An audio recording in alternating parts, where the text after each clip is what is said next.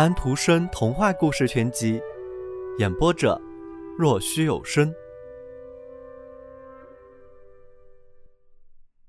第十二页，月亮说道：“我给你描绘一番庞贝城吧。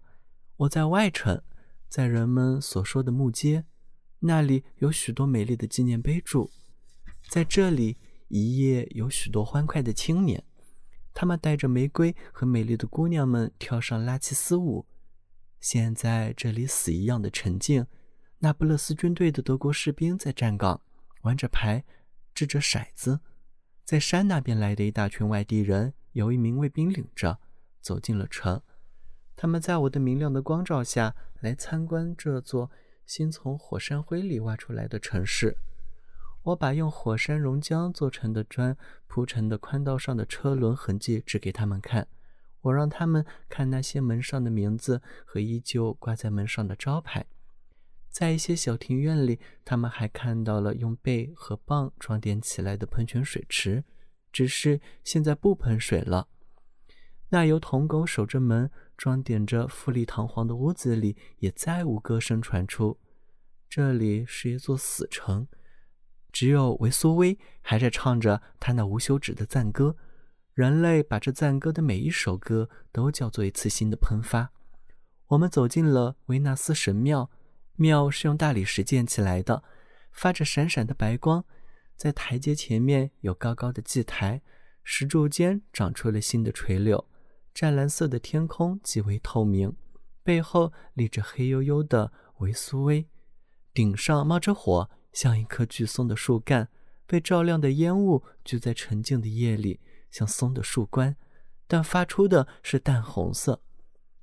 人群中有一个女歌唱家，是一位真正的伟大歌唱家。我曾经在一些欧洲的大城市里见她受到过人们的欢呼。当他们来到那悲剧舞台的时候，他们都在这圆形剧场的石阶上坐下，就像许多世纪以前一样。这里这一片小小的地方又坐满了人，用砖石砌成的布景墙和两道拱门做背景的舞台依旧立在那里。透过拱门，人们可以看到当年的舞台布置，都是自身景物：苏联托和亚马尔菲之间的群山。女歌唱家怀苦深情，走上古时的舞台唱了起来。这地方给她以灵感，我不禁想起了阿拉伯的野马。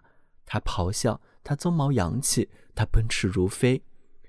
女歌唱家的歌声就和这些野马一样轻快，一样稳当。我不禁想起戈尔戈达十字架下那位受尽苦难的母亲，她唱出的便是她的深切苦楚，像几千年前一样。四周又响起了热烈的掌声和欢呼声。真幸福啊，天才的歌唱家！他们一起欢叫道：“三分钟之后，这个场面消失了，全消失了，再听不到一点声息。